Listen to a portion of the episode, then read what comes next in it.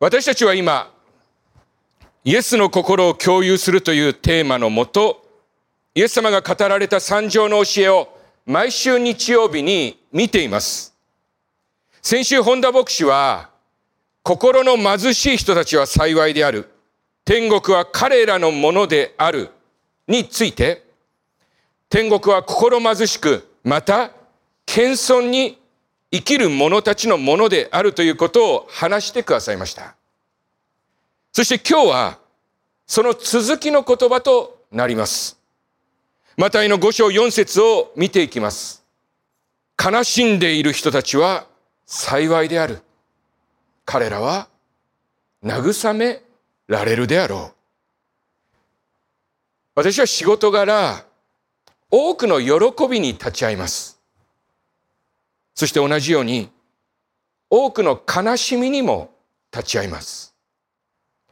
悲しみは、こちらから求めずとも、あちらから私たちに近づいてくるものです。そしてこの世はできるだけ、その悲しみを避けるように、巻き込まれないようにと私たちに教えます。その悲しみの場面で、あなたは悲しんでますね。とても幸いなことですね。と、もし、私が言いましたら、人々は絶句するでしょう。おそらく私は追い出されるでしょう。もしかしたら、蹴飛ばされるかもしれない。私たちが今向き合っているこのキリストの言葉は、このように私たちの常識を逸した言葉なのです。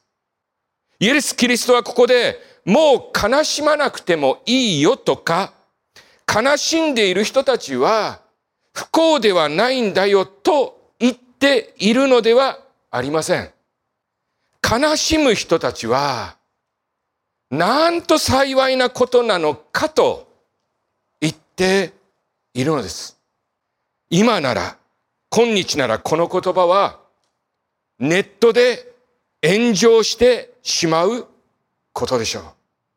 どうして悲しんでいる人たちが幸いなんでしょうかそしてその悲しみとは一体何なんでしょうかこの言葉を理解するのに役立つ言葉、ソロモンの言葉を引用しましょう。祝宴の家に行くよりは、喪中の家に行く方が良い。そこにはすべての人の終わりがあり、生きている者がそれを心に留めるようになるからだ。悲しみは笑いに勝る。顔の曇りによって心は良くなる。現代において多くの人々は快楽や笑いを求め、どうしたら愉快に過ごせるかということを求めて生きています。しかしソロモンは、喪中の家を訪ねて死について考える方が、祝宴に行って楽しく過ごすよりもいいと言います。喪中の家において人間は、我々は必ず死ななければならないということを私たちは知ります。そして自分も例外ではないことを心に留めます。およそ人の悲しみの最大のものは私たちが死ぬことです。生きる意志があるにもかかわらず死ななければならない。この悲しみは私たちを打ちのめします。聖書を知る者は、なぜ人が死ななければならないのかという問いに対する答えを持っています。アダムとエバがあの禁断の実を食べたことにより、人は死ぬようになったと聖書は明確に書いているからです。創世記2章16から17。主なる神はその人に命じて言われた。あなたはそののどの木からでも心のままに取って食べてよろしい。しかし、善悪を知る木からは取って食べてはならない。それを取って食べると、きっと死ぬであろう。彼らが禁断の実を食べた後、神が言われた通りの変化がこの世界に起きました。そう、それは、人は誰しも100%必ず死ぬということです。そして同時にその時から人間の肉体は老いる宿命を負い、何かしらの生理現象に病、生理現象により病を抱え、怪我により肉体は損なわれ、そして死に向かうようになりました。イエス・キリストには親しい友がいました。ベタニアのマルタ、マリア、そしてラザロという兄弟姉妹です。そのラザロがある時死にました。イエスはラザロが死んでからしばらくしてその亡骸が置かれた彼の姉妹がいる場所にやってきました。ヨハネ11章33から36。イエスは彼女が泣き、また彼女に、彼女と一緒に来たユダヤ人たちも泣いているのをご覧になり、激しく感動し、また心を騒がせ、そして言われた。彼をどこに置いたのか。彼らはイエスに言った。死を来てごらんなさい。イエスは涙を流された。Jesus wept. するとユダヤ人たちは言った。ああ、なんと彼を愛しておられたことか。イエス・キリストはラザロの死を悲しみました。その時イエス様は激しく感動し、心を騒がせ、そして涙を流されました。この感動というのは聖書の言語であるギリシャ語を見ますと、馬が鼻を鳴らすということを意味するそうです。それは、蝶がねじ曲げられるような憤りの伴う感情だとも言います。人の死に伴う感情は悲しみです。しかしイエス様は、その悲しみとともに、激しい憤りを感じたのです。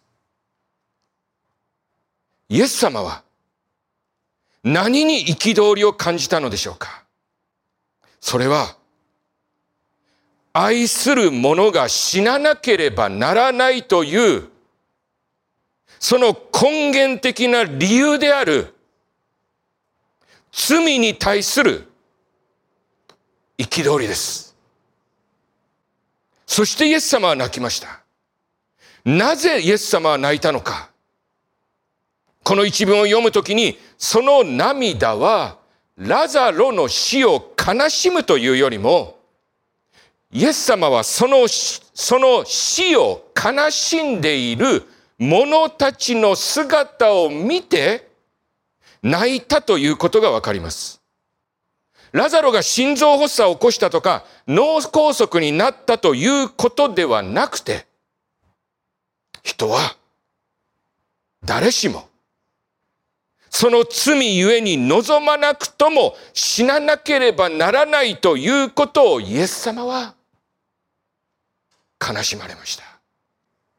アダムとエバが犯した罪はさらにこんな影響を世界に及ぼしました。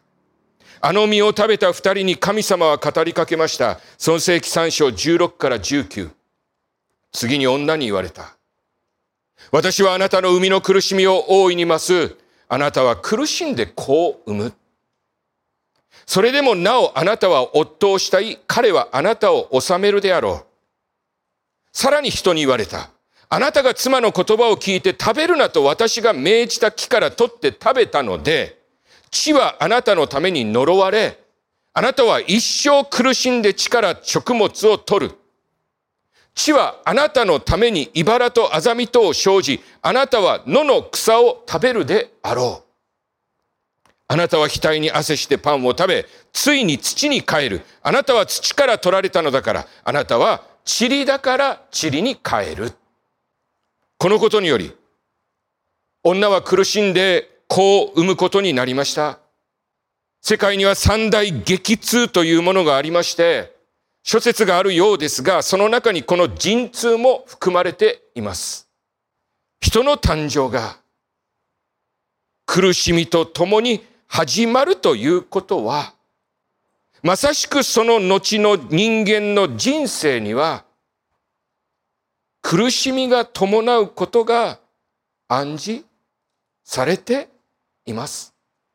またこのことにより、天と大地は呪われ、自然は人間に刃を向くようになりました。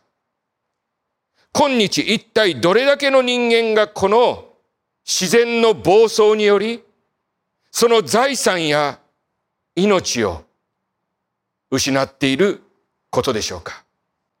そして私たちの労働には苦労が伴うこと、時にそれは徒労に終わるということも、ここに明記されています。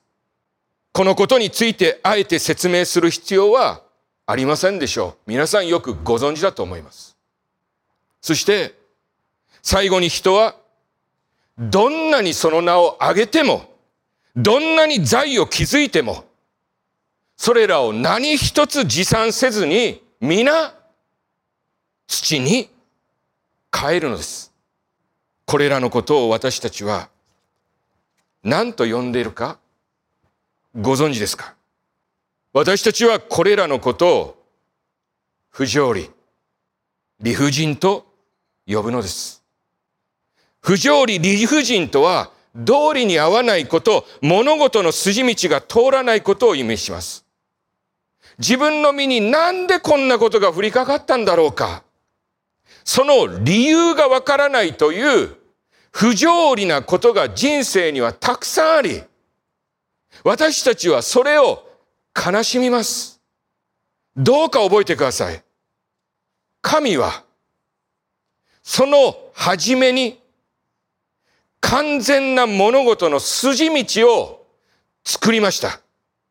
しかしその筋道は、アダムとエバが禁じられていた実を食べたこと、すなわち人間の罪により歪められました。私たちの罪こそがこの世界の理不尽な出来事の原因であり、その背後にあるものなんです。よく、神がいるのなら、なぜこのようなことが起こるのかと問う方がいます。その発言の背後には、結局のところこれら不都合なことの原因は、神なのではないかという思いがあります。思い起こしましょう。アダムがあの実を食べたとき、彼はその責任を妻エヴァと、そのエヴァを彼に与えた神になすりつけました。そして夫から指さされたエヴァは、蛇にその責任を向けたのです。我々は彼らの血を引いているものです。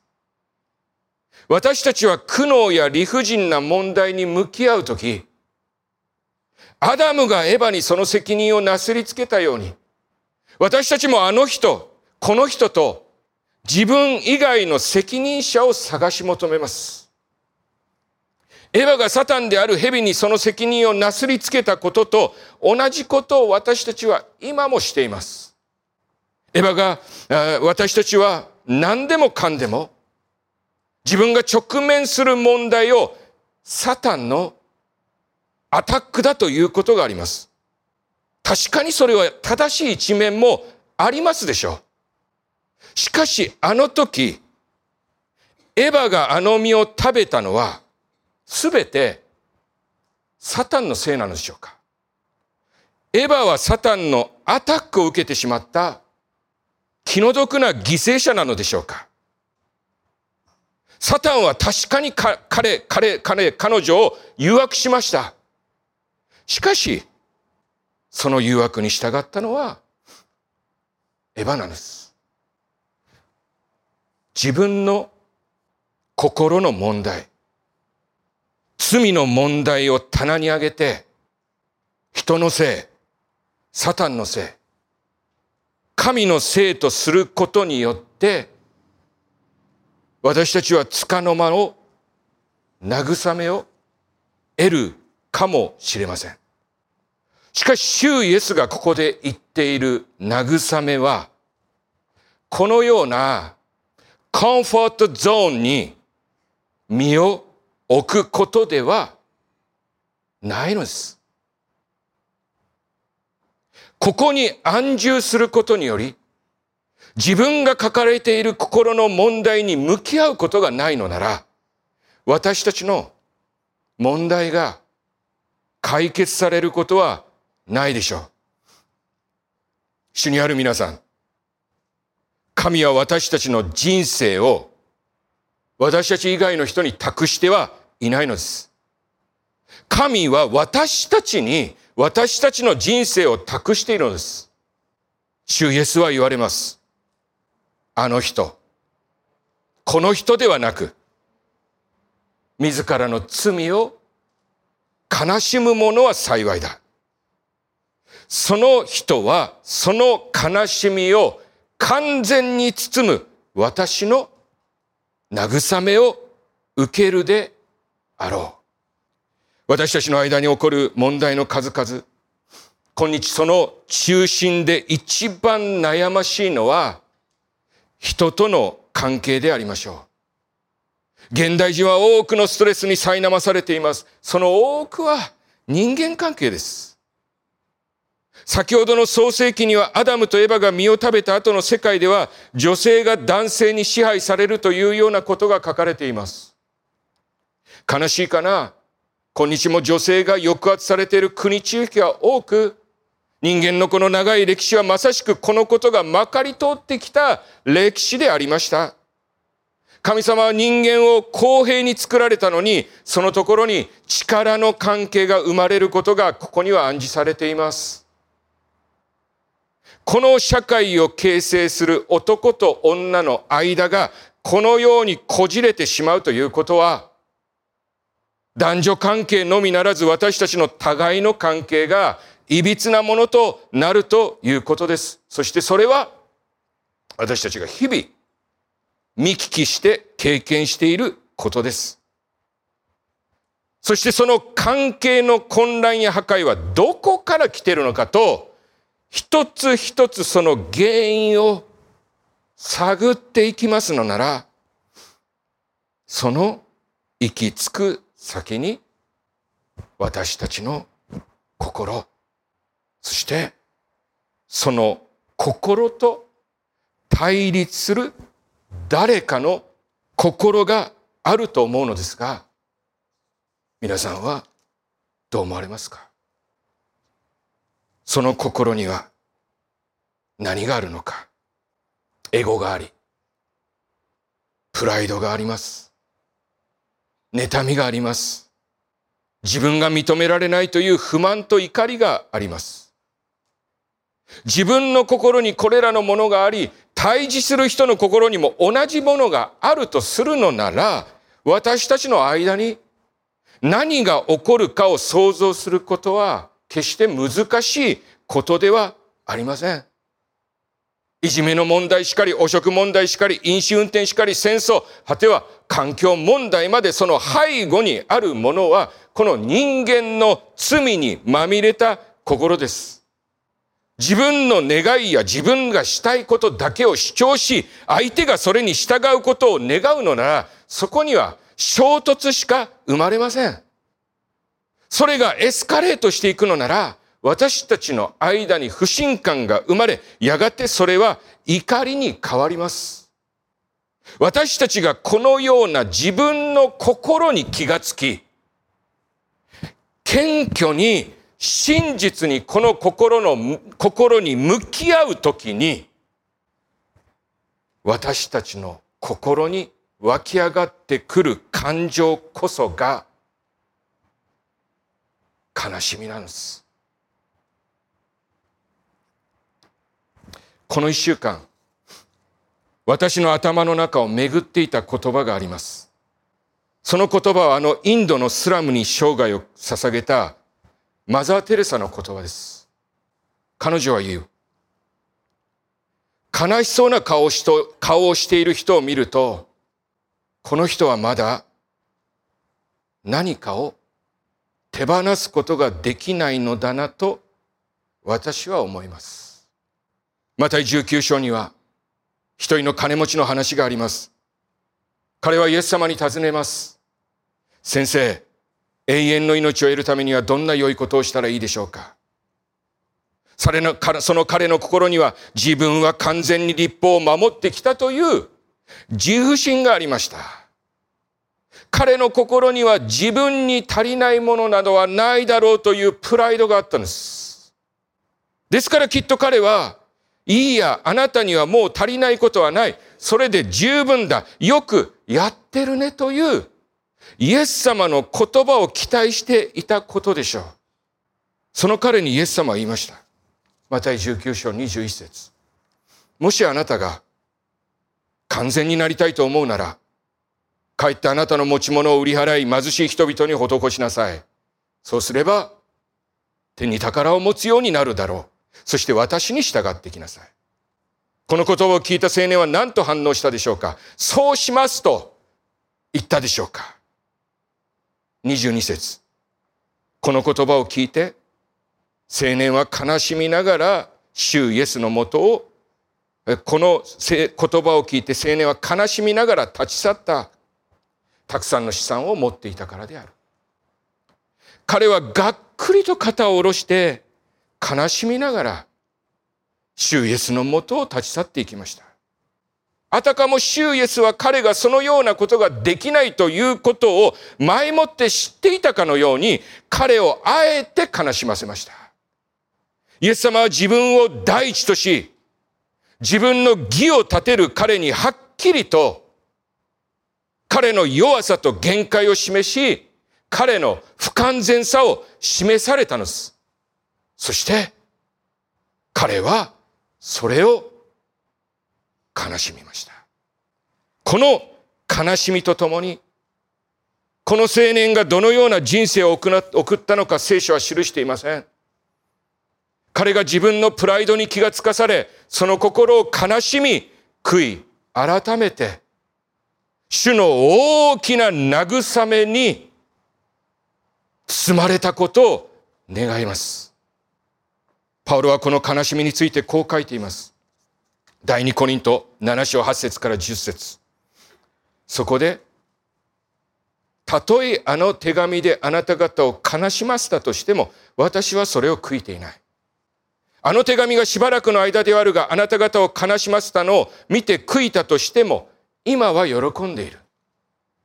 それは、あなた方が悲しんだからではなくて、悲しんで悔い改めるに至ったからである。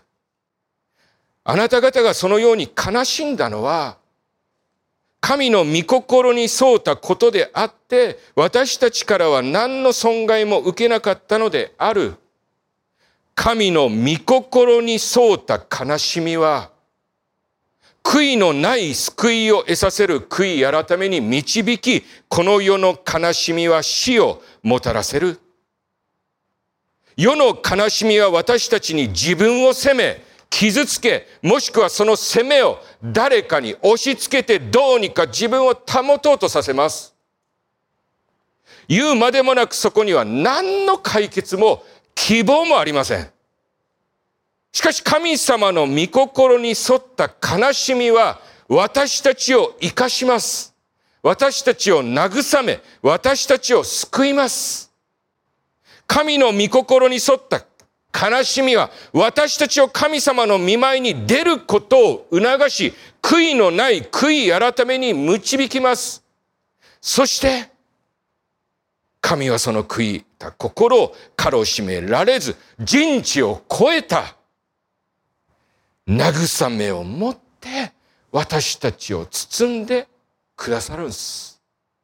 それこそが主が私たちに求めている人生なんです。イエス様は十字架におかかりになる直前にゲッセマネの袖で父なる神に祈りました。その時にイエス様は何と祈られたか覚えていらっしゃいますか？また26章38節そして彼らに言われた私は死ぬばかりに悲しい。ここを離れず私と共に目を覚ましていてほしいなさい。十字架につく直前、イエス様は死ぬほどの悲しみを感じていました。皆さんは、これまでに死んでしまうのではないかと思うほどの悲しみを経験したことがありますか？キリストの悲しみは何だったのか？人の悲しみの根源にある罪の、人間の罪の裁きを私たちに代わり、十字架の上で一心に受け止める。その悲しみがイエス様のお心を圧倒したのではないでしょうか。そしてその十字架の死により私たちが罪を悲しみ続けることがないようにご自身の命と引き換えに私たちに罪からの完全な許しをお与えくださったのです。そう、それは一重に愛と慰めに満ちた一言を私たちに語りかけるためです。あなたの罪はあがなわれた。あなたはもう大丈夫だ。安心して生きなさい。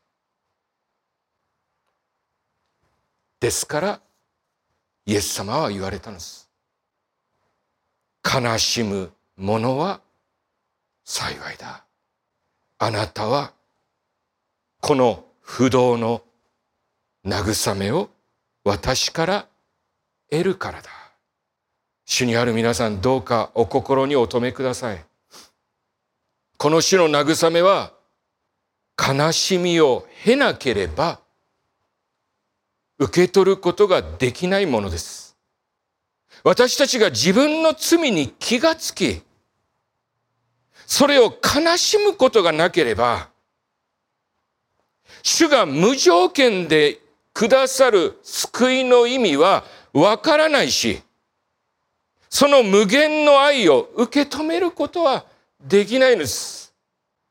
主イエスは罪がもたらす死という理不尽な力が心から愛している者たちを悲しみのどん底に突き落とすのを見たのです。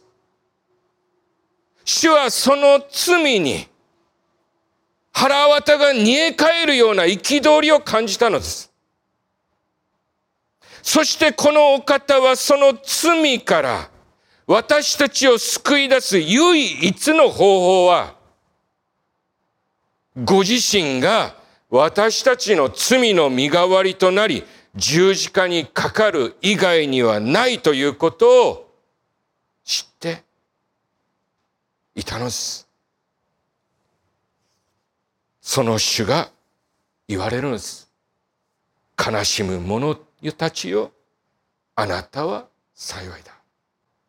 あなたの悲しみは、あなたの悲しみを私は私の命と引き換えに受け止めた。だから私の慰めに包まれなさい。その慰めによって生きていきなさい。悲しんでいる人たちは幸いである。彼らは慰められるであろう。お祈りしましょう。Let's pray. 天の父なる神様今日私たちはこの世では聞くことのないあなたの言葉に向き合いました。Heavenly Father, today we looked at your word which we do not hear in this world. 私たちはこの世界において私たちを苦しめ悲しめ私たちに死をもたらす根本的な原因なる罪について見てきました。We have looked at the sin as the root caused of our suffering, sorrow and death in this world. 私たちがこの罪を世界のあちこちに見出し、さらにその罪を自分の心に認めることは、私たちにとりまして大きな悲しみです。It is a great sorrow for us that we find this sin everywhere in the world, and even more so in our own heart. しかしその悲しみを経て、あなたのもとに立ち返るものをあなたはその十字架の愛と許しにより慰めてくださるということを今日確認しました。However, we confirmed today that you confront, comfort those who turn to you, turn to you through their uh, mourning with the love and forgiveness of your cross. 主よこの世界は多くの偽の慰めで満ちている場所です。その中であなたからだけいただける真の慰めを受けることができますように。Lord, this world is a place filled with many false comfort. In the midst of it all, may we receive the true comfort that comes only from you. そのためにあなたの前にへり下ることができますように。May we humble ourselves before you for this purpose. これらの祈り我らの主イエス・キリストの皆によりお祈りいたします。We pray these things in the name of our Lord Jesus Christ. Amen.仰